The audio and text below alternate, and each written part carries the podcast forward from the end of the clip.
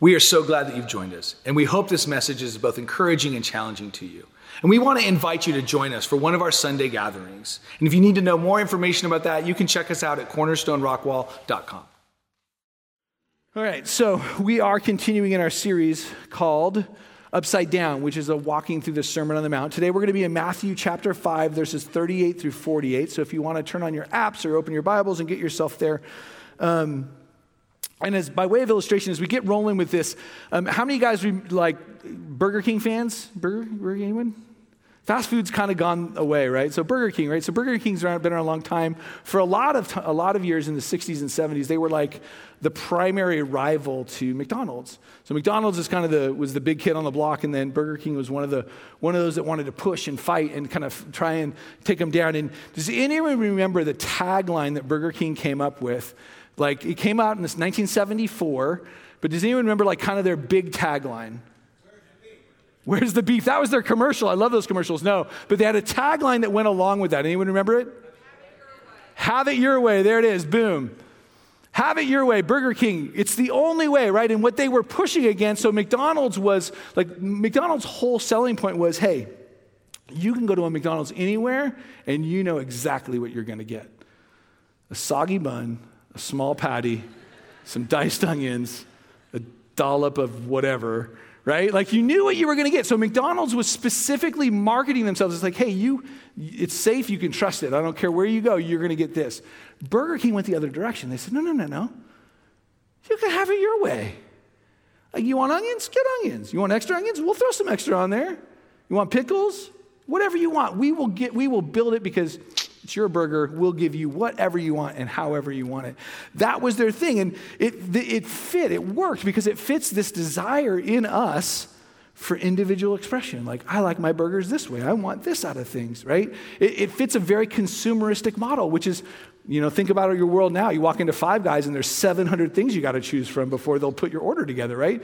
Everything now is build as you go. You walk into Chipotle, you walk into Freebirds, right? It's all you choose everything along the way. It's this consumer orientation. Like, I want things my way.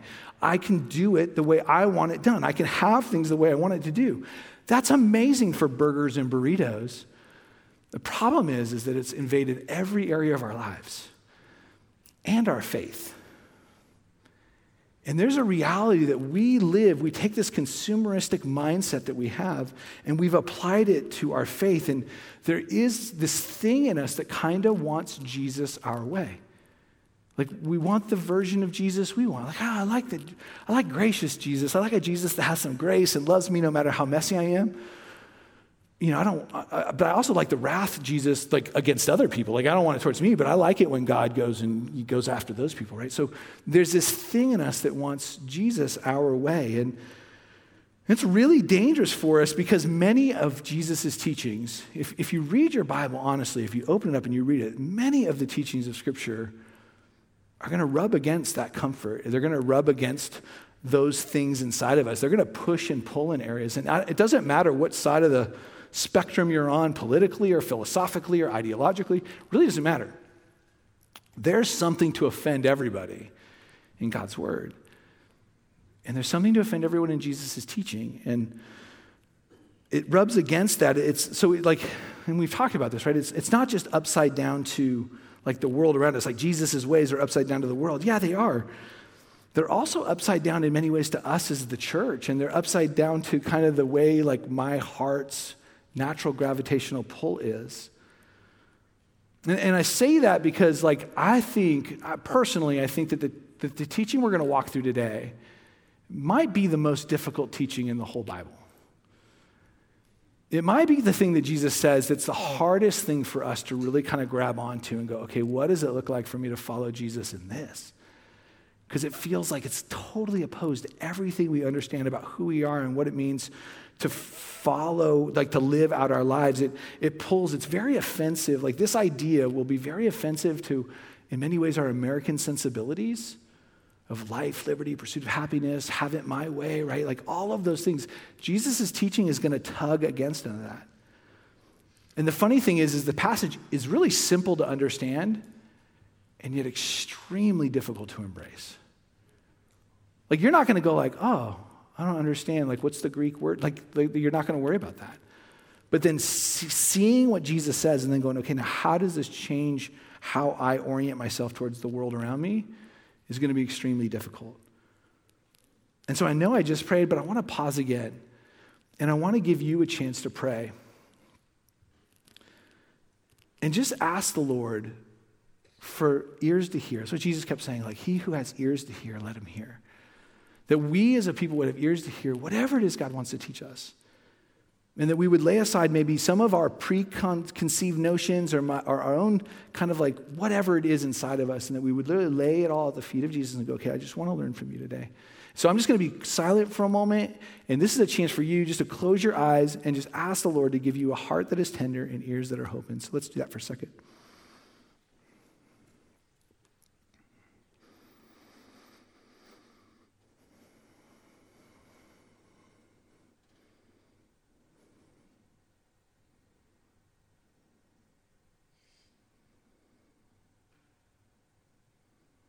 Father, we do ask you for ears to hear, hearts that are tender, that we might take you for who you are and for what you say, and not try and conform you into the way we want you to be, but trust you for who you are, knowing that you are a good and loving Father, and your ways are always better than our ways. We give you this time in your Son's name. Amen. Okay, by means of setup, from that setup, so, I want to talk a little bit about justice in the Bible. So, there's basically two forms of justice that you see throughout Scripture. Um, one you can call retributive or punitive justice, and a good example of that. And so, this is like your typical eye for eye, tooth for tooth kind of justice, right? This is the one that when we think of justice, is probably the one that springs to mind the most. So, Exodus 21, 12 through 14, this is as, as uh, God is giving the law, right? He says, Anyone who strikes a person with a fatal blow is to be put to death. However, if it, was, if it is do, not done intentionally, but God lets it happen, they are flee, to flee to a place I will designate. It's called a city of refuge. Um, but if anyone schemes and kills someone deliberately, that person is to be taken from my altar and put to death. So God has clearly designated throughout Scripture what we would call retributive or punitive justice. That there is, there is a reality of consequences for actions, and God has set up his law in such a way that there would be recompense. And there's a reason for that. It, it happens because it, it helps for order and balance, right? So what it does is it provides safety and security and order and balance in the world within those who would be following the Lord, right? Um, and it also restrains evil impulses. Like when you know that if I get really mad and I kill this guy, it's probably going to come back and bite me, that, that there's a restraining effect. Again, like we've talked about with the speed limit sign, it doesn't change hearts, but it does restrain. It has an impact, there's a value to it. Um, the second type of justice that we see in Scripture is called restorative justice. And Proverbs 31 is one example of 8 and 9. Speak up for those who cannot speak up for themselves, for the rights of all who are destitute. Speak up and judge fairly. Defend the rights of the poor and the needy right? So, this idea of caring for those who are marginalized and minimized, for those who, who might not have, making sure that, that everyone in the community is taken care of, right? Like in, in within the, the, the, family. And for Israel, that was their specific thing. Their mandate was to care for one another. And then out of that, be able to care for those in need around them. And what, what, what um, restorative justice offers is harmony and peace and unity, right? And so they're, they're two sides of the same coin. So, and I really truly believe that what God has done is He's established them and designed them initially to work in alignment or in concert with one another. That both restorative justice and retributive justice are designed to work together in order for a healthy, flourishing community. The problem is they don't align in a broken world. And, and, and our tendency is to pit one against the other. And we see one is justice and one is not, or vice versa, right? And we, rather than seeing them as two halves of a coin, we see them in opposition to one another. And Jesus has been teaching us this, this way of following him and what it looks like to be part of his kingdom, right? We've said that this, in many ways, the Sermon on the Mount is Jesus' kingdom manifesto. This is what it means to follow me. This is what it means to be part of my kingdom, my community, the world that I have designed. And this is what it's going to look like for you as you follow me in a world that's going to be vastly different than the world um, around you, that's going to be at odds with, the, with you, and it's and at times going to be at odds with yourself. And so, how are we to orient ourselves when it comes to those who are opposed to us? Like, how are we to orient ourselves when, when inevitably, as we live in this world, we're going to meet opposition. We're going to have people who are against us. We're going to have challenges and struggles and enemies. And then, how do we follow Jesus in the midst of that and what's his, his heart? And that's what we're going to talk about today. And so, look down at verse 38. I'm going to jump in and read it for you. Starting at 38. Again, Jesus is doing this. You've heard it said, but I say to you, it's the pattern we've seen all the way up until now. You've heard it said, or you've heard that it was said, an eye for an eye and a tooth for a tooth. But I tell you, don't resist an evildoer. On the contrary, if anyone slaps you on the right cheek, turn the other one, turn the other to him also. As for one who wants to sue you and take away your shirt, let him have your coat as well. And if anyone forces you to go a mile, go with him too. Give to the one who asks, and don't turn away from the one who wants to borrow from you. Let's pause there. So Jesus says, like you've heard it said, eye for eye, tooth for tooth, right? That retributive justice. And we talked about that, Exodus 21, and it's, it's all over the, the, the Old Testament, especially. But um, and, and, what it did is it establishes that value of human life, the seriousness of, seriousness of what it means to damage the image of God. Human beings are made in God's image. And God has said, like, it's, this is a big deal to, to, to, not damage them. And so if, if, you, if you poke out an eye, you should lose an eye, right? If you knock out a tooth, you should lose a tooth, right? There's a sense of equity in justice. And Jesus says, You've heard that, like, you know that. And he says, 39 through 42, but I say to you, do not resist an evildoer. And then he gives five examples. And, and that word for resist is this idea of don't set yourself up in opposition. It's almost like taking a fighting stance towards those opposed to you. Like as if you're like, okay, what do you want to do? You want to go? You want to go?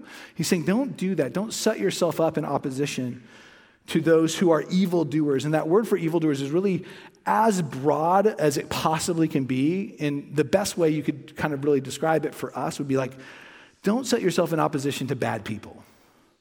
Like, don't just set yourself up to be opposed to everyone who's bad, immoral, people who would pursue wrongdoing.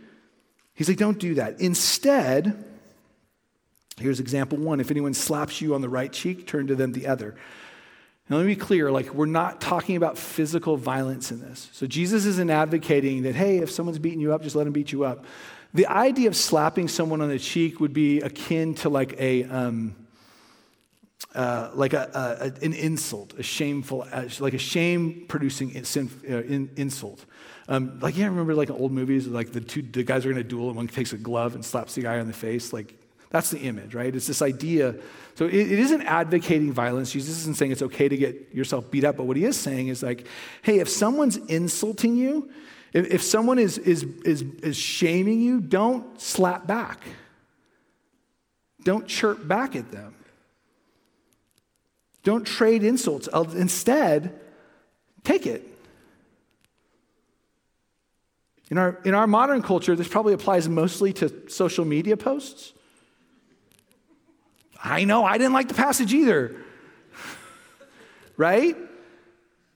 Hey, if someone insults you, if someone comes at you, don't just turn around and elevate it by coming back at them. Don't set yourself in opposition to them. Instead, if they insult you, turn them the other cheek. All right. Yeah, some of that's probably true. He says, if anyone wants to sue you and take your shirt, give him your coat as well. In other words, don't, don't, don't resist. Don't like fight the desire to defend and retaliate. It doesn't say if you're right or if you're wrong. It just says don't resist. So if someone's in opposition to you and they're going to sue you and they're going to take your stuff from you, don't rather than just give here, I'm going to, I'm going to, I'm going to not resist you and actually I'm going to be generous with you. Hey, take, take the coat too. Like if you're willing to try and take my shirt, you can have my coat as well. Be generous. Offer them more than what they're even trying to gain from you. If anyone forces you to go one mile with them, go two. And remember, these, these are people living under Roman occupation, like intense Roman occupation. And it was regular that a Roman soldier could grab onto grab someone and say, "Hey, carry my stuff." And they would have to legally carry it for a mile. And Jesus is saying, no, it's like, don't just carry it a mile, carry it two miles. Like, be, be sacrificial Volunteer to go a second mile. Set aside your sense of fairness and, like, well, that's not fair and this isn't okay. Like, set that aside and be generous. Then he says, Give to the one who asks you. Don't turn away from the one who wants to borrow. We all know this guy, right? Hey, man, can I borrow your mower? I'm never going to see it again, am I? like, we all know those people. Hey, can I, can I get 20 bucks? Yeah, I'll pay you back tomorrow. No, it's cool, man. Just keep it because I'm, I'm not going to see it, right? And he's saying, hey, don't resist that person, but, but be generous, be charitable, be willing to risk losing what you think is yours for the sake of people around you. Here's what I think it kind of shows us in this idea of an upside down justice is the way of Jesus values generosity over justification. I see your faces. I didn't like this either when I studied it. It creates a lot of tension in me. I'm not a fan of what Jesus is saying here because I have a deeply seated sense of personal justice and righteousness. How dare they? Like, I, they don't know what I do. They don't, it's like, I have that in me. But I, I can't read this and take Jesus at his word and not see what he's saying. Again, not difficult to understand. Really difficult to go, okay, what does this mean for my life and how I follow him and how I love those around me? The way of Jesus values generosity over justification, similar to the previous things we've talked about, right? Murder versus anger. Not murdering someone is not the win. What do you do when you're angry with your brother? We talked about adultery versus lust, right? say, hey, if you look at a woman with lustful, you've already taken that step into adultery. Like you've, you've already jumped the shark. Last week, Chris talked about divorce versus being committed in relationships, right? Like, it's not about like, where's my line where I'm allowed to get a divorce? No, no, no. Being covenant committed to your spouse. Give them your whole heart, your whole life, right? Like, Jesus is setting the bar far above the law way above where we would want. We want just clean, nice, tidy, like, tell me what I can and can't do. And Jesus is going, no, no, it goes way higher than that. He came to fulfill the law, to complete it. So the idea of, of eye for an eye, tooth for a tooth is really the lowest bar for Jesus. He's saying, go this, like my ways go far beyond that. Calls us to go beyond the law's expectations, to live generously, sacrificial, graciously. That isn't to ignore justice, but it is a call for us to order or reorder our values and how we value justice. And do we value being justified more than we value loving and caring for and leading others towards Jesus? Because again, he's talking about evildoers. We're not talking about brothers and sisters. We're talking about those outside of the faith and the opportunities that we have to love those. And that a willingness to set aside our desire of self justification and sacrifice our personal rights for the sake of Jesus and his kingdom. How the heck do we do that? That's, that seems like a horrible idea. I think part of it is believing that Jesus is just and trusting that he really is just, that he's in control. I don't have to justify myself because like he's in full control and fully loving at all times. I can lose things and I'm not really losing anything because Jesus is greater. He's bigger. There's nothing that he can't take care of in my life. Like, do I really have that kind of a view of God? Is he that big for me? Is he so big that someone could say, like, I'm taking that from you, I'm taking I'm suing you for that. And I'll be like, cool, take this too. Like it reveals in my heart how small God is. Like my God is tiny. Because I'm like, no, that's a horrible idea. Tell you what, Jesus, here's what we'll do. I'll do it for you. Like, I know you, you want me I, I can be, I'll, I'll bring justice. Like, I can do it. I'll put a cape on, like, put an S on my shirt. Like, I can be the one to bring justice for you. But that's not what he's calling us to do. But that belief that Jesus is right and in control and will meet my needs and care for me, like that's, that's fundamental to it. It's fundamental to us following him in this way. That I don't need to trade insult for insult. I don't need to hold on to what I think is mine because my rights aren't mine anyways. They've been given to me by Jesus. Look, there isn't a breath in your lungs that isn't a gift given to you by the creator of all things. It's not yours anyways. And the more I embrace that, the more I come from a posture of like, Lord, like everything I have is yours anyways. The breath in my lungs, the house that I live in, the car that I drive, like my freedom that I have in this country, like all these things are yours. Again, it doesn't mean that I don't fight for what is right. It doesn't mean that I don't vote my conscience. It doesn't mean that I don't stand for those who are being marginalized and hurt. It doesn't mean any of those things, but what it does do is it changes my disposition. It changes my heart and the way I approach it. And when we live this way, what we do is we model Jesus and display his power. Because Jesus, when he was accused and beaten, he didn't respond. He didn't fight back. He didn't, he didn't justify himself before the Roman authority or before the Jewish authority. He didn't. He was silent. And we have centuries and centuries of the, of the church following those ways of Jesus. There's a, a follower of Jesus named Polycarp, who some believe was a disciple of John. And Polycarp was going to be arrested and then burned at the stake. And tradition goes that when they came to arrest Polycarp, to take him to his death, he ordered a meal for everybody. All of his captors. He just ordered a meal. He said, guys, let's eat. And then he requested an hour to pray. And then he took two hours to pray. And it's said that one of his captors, his captors were like, why are, why are we doing this to a man this good? Like, why, how could we do this? And then ultimately he was led to his death. And there's a lot of traditions around his death that may or may not be true. But the point is, is that like when faced with inevitable death, what did he do? He went the extra mile. He, he made a meal, or he had a meal made. He, he loved his enemies, which we're going to get to in a second. And what better way can we be salt and light than that? You think that's a bad way work? We got more to go. Let's pick it up in verse, the verse 43. You've heard that it was said, Love your neighbor and hate your enemy. But I tell you, love your enemies and pray for those who persecute you, so that you may be children of your Father in heaven. For he causes the sun to rise on evil and the good, and sends rain on the righteous and the unrighteous. For if you love those who love you, what reward will you have? Don't even the tax collectors do the same?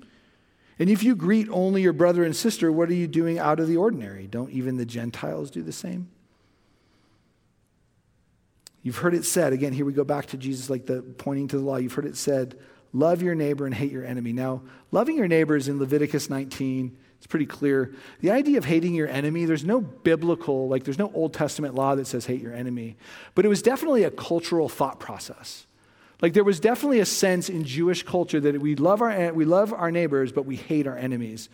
And again, like, when Jesus is saying this, what's pop, what would pop naturally into the mind of a first century Jew is Rome. In the same way that Babylon oppressed us and the Assyrians uh, oppressed us and all these different nations have oppressed us Jews over the years, now it's Rome and they're our enemy. And so it would be a very clear, like it would be a clear picture of who they're talking about. They're not thinking about the guy that cut them off in traffic or anything. Like they're thinking about the fact that they are living as an occupied people who are being oppressed, violently oppressed. You said, you've heard it said, love your neighbor and hate your enemy. But I say, love your enemy and pray for those who persecute you. Now, look, I spent a lot of time on the Greek words in this passage because I was looking for an out. and unfortunately, I couldn't find one. Loving your enemies is what they would call an active imperative in the Greek, which is this idea of being proactively loving towards your enemies. The word for love, I was really hopeful that it wasn't going to be the one that it was. It's agape. It's covenantal love. It, it's, it's the love that, that, G, that Paul uses to describe Jesus' love for the church and for his people. It's a love that Christians are called to give to one another, a committed love, a, a love that's self sacrificial, that, that considers the other better than us. That's the word that Jesus uses in this passage when he says, I, I want you to love your enemies and pray for them. Anyone ready to go home? I am. I wanted to go home before I got here. Right? It's self sacrificial. It's committing yourself to their good. This is far beyond the idea of being tolerant to people. Like in our culture, we set the bar at tolerance. Like, ah, I'll tolerate them as long as they don't get in my way or do my stuff or get, you know. Jesus is saying, no, no, no. Like, like following me is going to be far more than that. It is going to be agapeing your enemies. The word for enemies is a very broad term, and it can include political enemies, personal enemies, religious enemies. And like I said, they're going to think about the Roman occupiers more likely than not. And he says, So love your enemies. And he says, Pray for them. And again, it's another active imperative. Be praying for them. This is an ongoing thing. This isn't just a, oh, I prayed for them once and then I let it go. It's like, no, be, have a posture of loving and a posture of praying for those who, you, who are in opposition to you.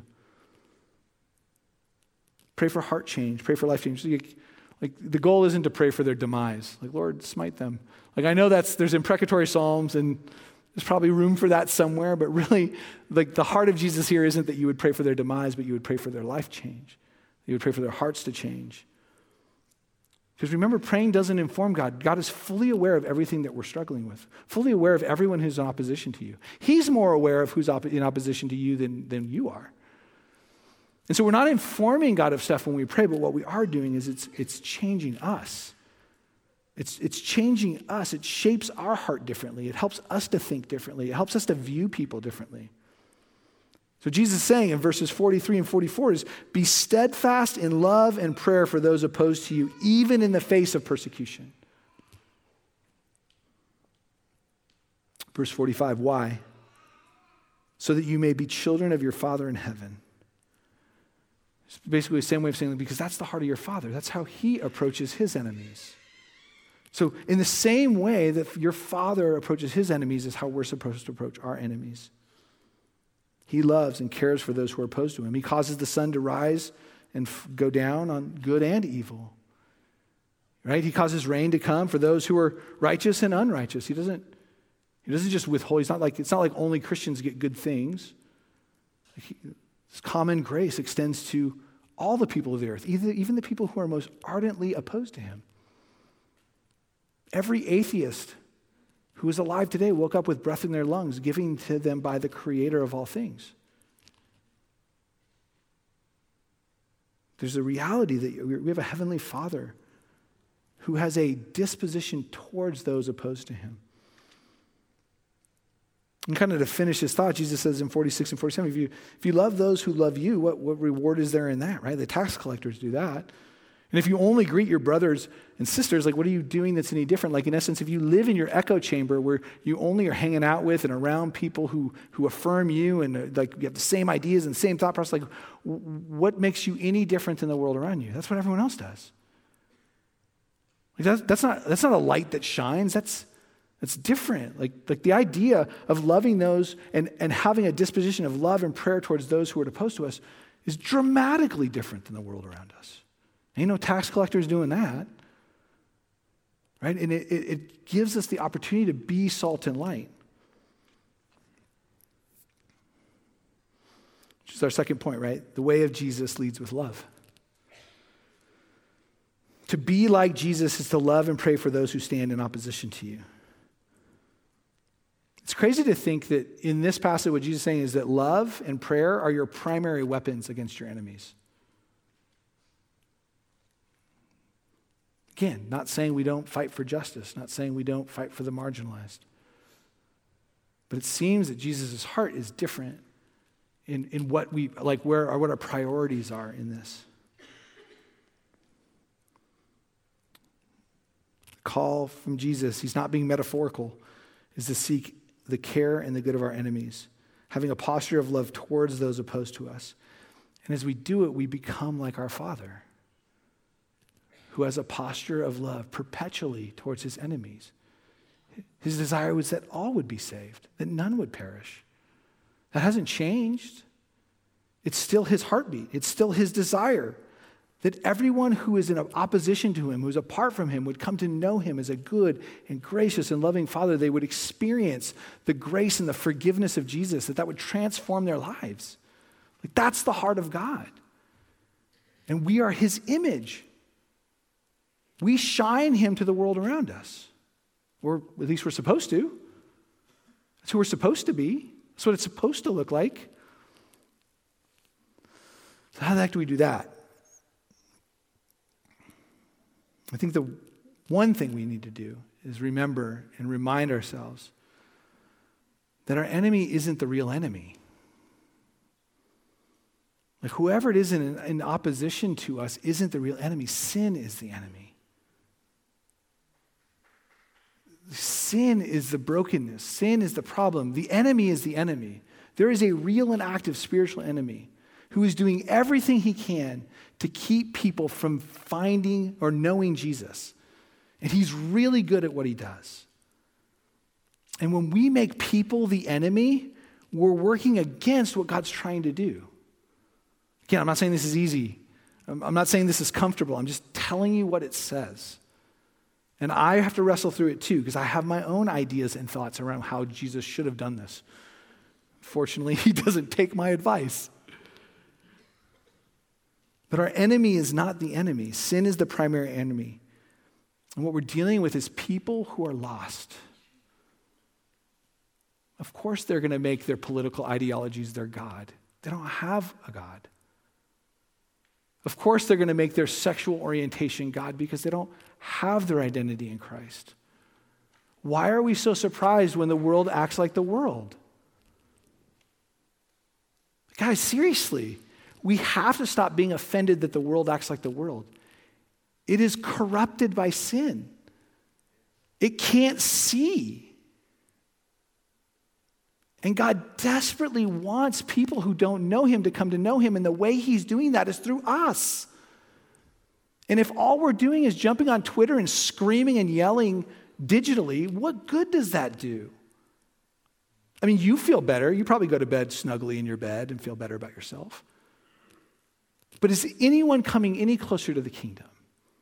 Is anyone experiencing God's grace and His mercy in fresh and new ways? No. It's a high call that Jesus gives us in following Him. I heard a guy say this this week in a, book I'm listening to, and I, I stole it because it's too good, but I felt like integrity. I have to tell you, it's not original to me. He said this He goes, Look, doctors don't attack patients, they attack diseases. And, and often what we tend to do as the church is we tend to attack the patient rather than the disease. And we need to confess that and repent for it. And I get it. Like, seriously, I'm frustrated with where our country's going to. I'm angry about the injustice. I'm frustrated with the, the pushing of agendas that I feel. But I also know that this isn't the kingdom I live for. Jesus' kingdom. His, his kingdom transcends anything that I may walk through on this earth. And as challenging as it's becoming for us as we work down this road, ain't nothing like Rome. Hate to break it to you. Like Roman oppression, like this is a cakewalk. We're sitting in this room. Ain't no one doing that in first century Rome. And so a little perspective for us would be valuable in reminding ourselves, like, wait a minute, like, we got it pretty good. Like, this room has heat and air conditioning, and it automatically adjusts. That's pretty good, right? Like, there's so much that we have that God has given us. We don't attack patients, we attack diseases, and sin is the disease. And part of how we can do that is by remembering our own brokenness and our own sin, that, that we were worthy of death. That frankly, we were all God's enemy at one point. And it wasn't because you figured Jesus out that you're no longer his enemy. It's because out of his kindness and his grace, he opened up your heart to see him. And then you responded to him. And you experienced him experienced a love and a grace and a mercy that you, because you know you, you know how messy you are, you know how many stupid thoughts go through your head and bad things you've done. And yet, still, God loves you. God doesn't love you because of your best days. Jesus didn't die for you because of your best days, He died for you because of your worst days. So think about that. Like, seriously, think about your worst days. Think about those things that have gone on in your head and your heart that no one else knows because you're like, I'd be on the streets, right? We all have those things inside of us. Because sin is systemic, it's, it's, it's everywhere, it's in everything, it has corrupted everything. And the more that we remind ourselves of that, the more that we not, not dwelling in our sin because we're now in Christ, but the more that we remember how far God has brought us in Christ, the softer our hearts become and the more open we are to loving those who might be in opposition to us, knowing that they're not the problem, it's the sin within them. That's what needs to change. And if my posture against them is, come on, bring it, they're never going to hear about God's grace. At least not from me. They're not. They're not going to hear about Jesus from me. Because all I've done is set myself to, up to fight.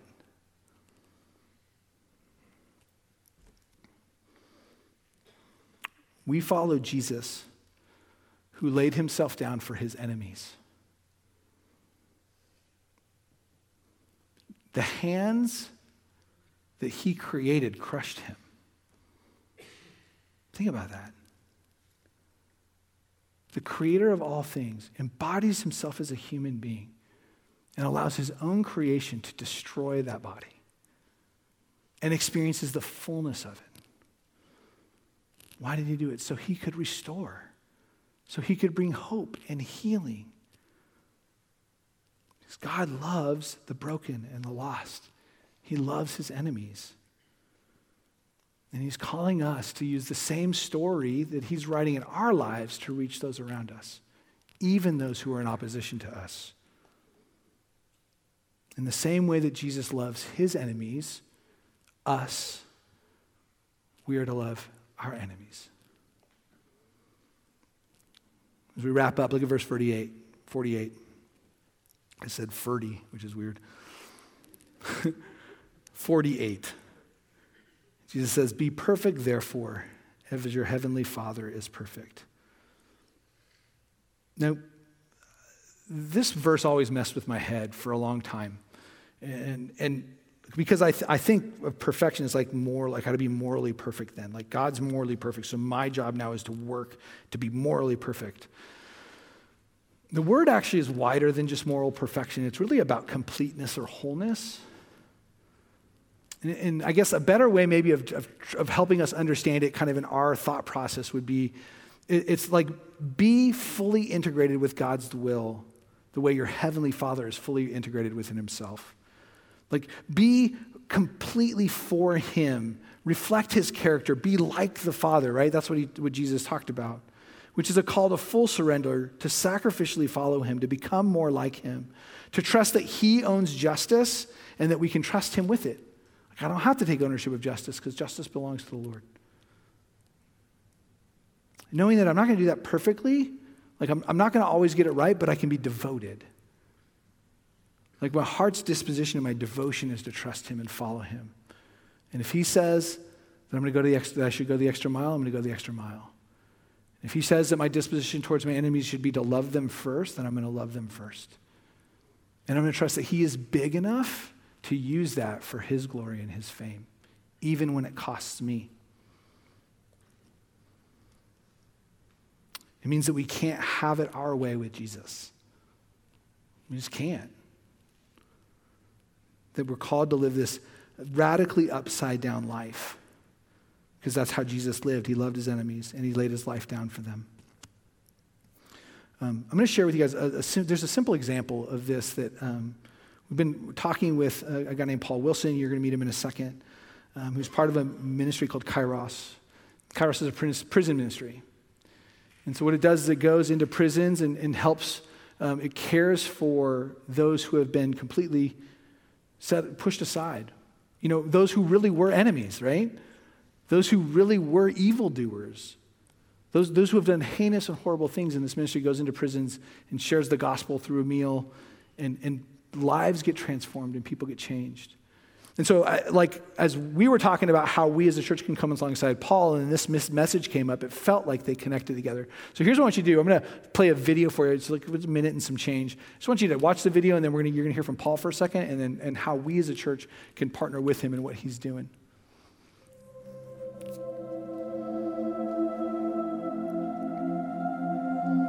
I'm going to tell you about Kairos, this prison ministry that comes inside them walls to dead men. A lot of people say we dead men. I mean, I was just mad, man. Everybody got a story. But when you really get touched by God, that's when you know you got a real story. Well, my name is Tommy Fisher. I was born and raised in Los Angeles, California. I grew up in the street gangs there. I got a lot of trouble. I ended up doing 20 years, 11 months flat in prison. I had an aggravated life sentence. I wasn't supposed to never get out. I ran the gangs in prison, you know, and I hurt a lot of men for some crazy reasons. I used to actually get Christians beat up because they say they wanted to come to Christ. That's how crazy and radical I was. But the, when they pick Kairos, they only pick the worst inmates on the unit because they want the roughest dudes on the unit, the fools, to get changed. And this ministry is actually going in here and showing this love and changing people like that. I'm gonna tell you the truth, I went for their food. I didn't go to get saved, but God had set me up. When I was sitting there, man, you know, I was listening to this dude talk. You know when Paul was on the road to Damascus and Jesus, just Jesus' presence knocked him off that horse? I know for a fact I felt the presence of the Holy Spirit. I felt it like Paul felt it. And from that day forth, man, God has just been blessing my life.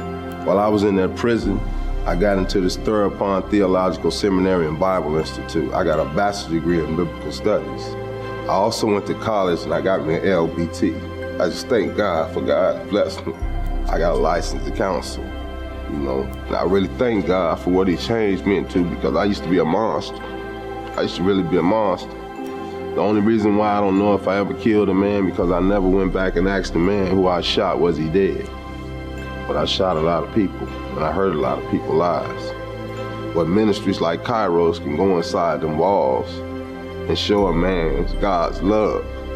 Man, if I can tell anybody, anybody about Kairos, man, it's changing lives. Because I got to get God back what he gave me. He gave me back my life. He gave me them years that the locust stole from me. He gave them back to me. and I'm thankful. for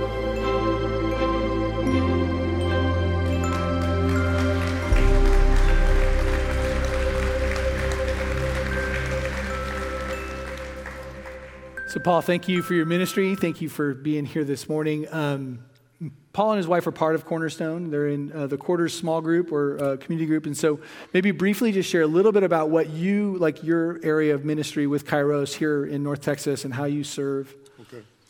Uh, Kairos, um, I, get, I really get touched. I've seen this, I don't know how many times, and I, it really touches me every time I see it. But uh, Kairos is uh, made up of three different areas there's uh, Kairos inside, which I'm a part of, Kairos outside, which uh, supports the uh, folks, typically wives and mothers and people like that, of uh, men who are incarcerated and gives them support in that way. And then Kairos Torch, which uh, deals with young offenders, 25 and younger, and try to get a hold of them early that way. But Kairos Inside, where I work, we go in uh, twice a year and uh, we pick 42 men, like uh, Tommy talked about, and we have a weekend where we just uh, present God's love to them in many different ways through food that he talked about, uh, and just talking with them and being able to share with them what that uh, that God loves them uh, and wants to be able to forgive them and make a change in their lives.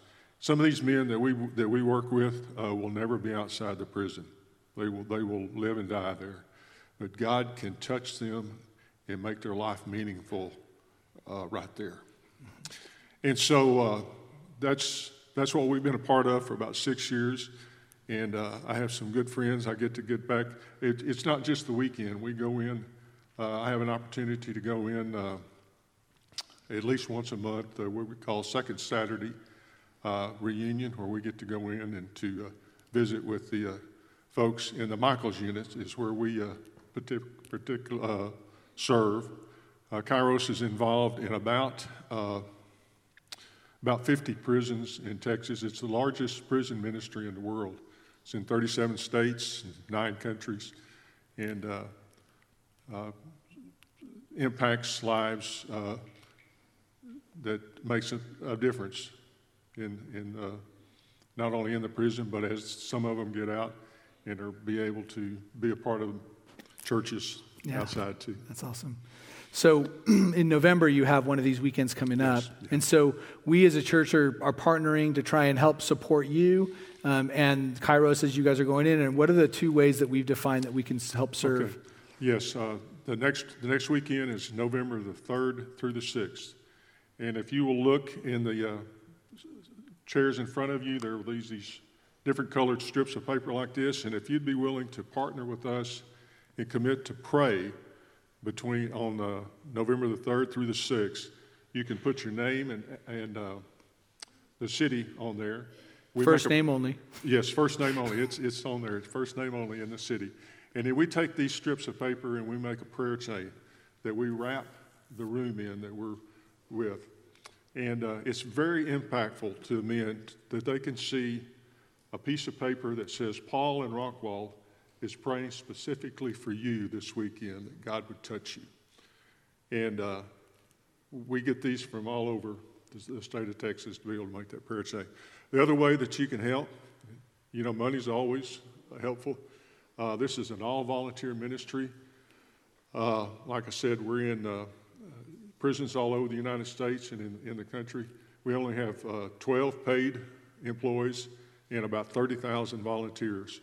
So, one of the ways that you can help would be to uh, sponsor a meal for $5. We have uh, some information on a table outside to where you could do that, and you could uh, sponsor one man uh, for the weekend for $150. That's awesome. So, that's the two ways that you can help us Thank this you. weekend. Can we thank Paul for being here this morning for his ministry? Let me do this. I'm going to. Let me pray. Pray for the weekend, pray for you, and then we'll, we'll wrap up from there. Okay. Jesus, we thank you uh, for Paul and for his ministry, the ministry you've placed him in, and the work that it's doing in these prisons all over the country.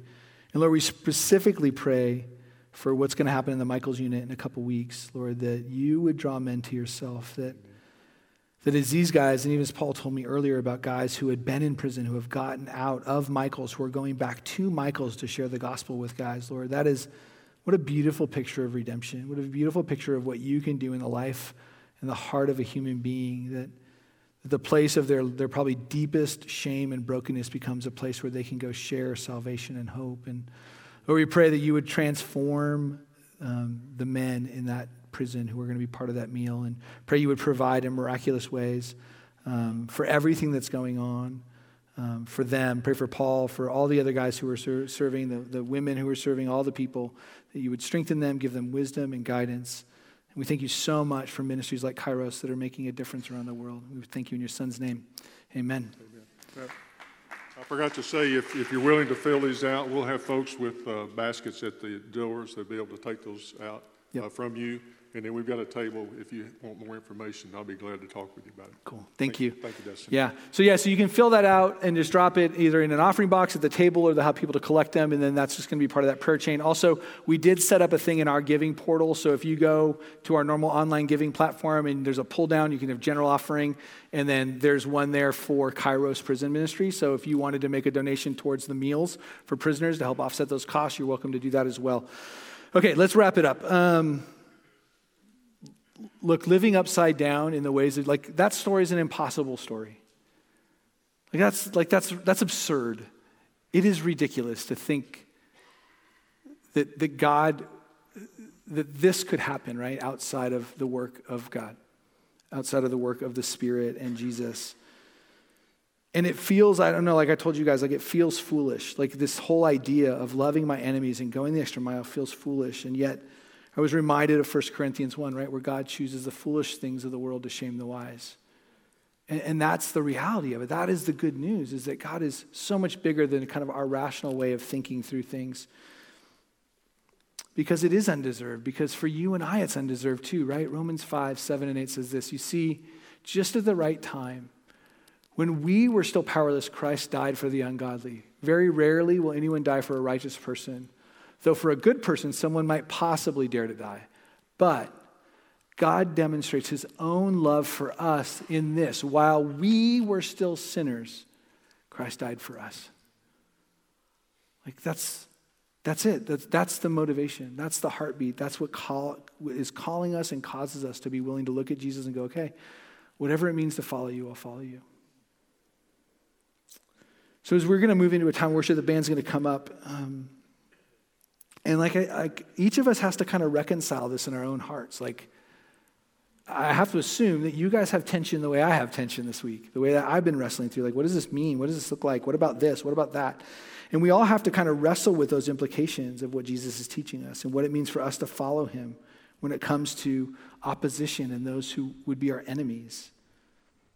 And for some of us, it's going to be brings you know conviction in very specific areas. For some of us, it's going to be really easy. Like, oh no, I know, like this is the spot, this is the area where I'm struggling with that. And for others of us, maybe it's not specific, but maybe it's just a matter of going, okay, Lord, like I, I need you to change my heart because this, I don't want to do this. Like this isn't like this isn't what I signed up for. And so even in this time of worship, I would encourage you to to pray and ask the Lord to, to, to reveal to you the areas that He wants to shape and mold inside of you. Like we all have a sense of justice. We all have a desire to be justified. Like, like that's all of us. But maybe the question to ask is where Jesus, where are you asking me to lay down my rights? Where are you calling me to go an extra mile or to turn a cheek? And in a world that is polarized in a way that I, we just haven't seen in our lifetimes. What does it look like for me to be loving towards those who are opposed to me? And to desire to see them changed in a way that would have an impact for the gospel. Let's pray together and then we'll spend some time in worship. Jesus, we thank you for your words, sort of.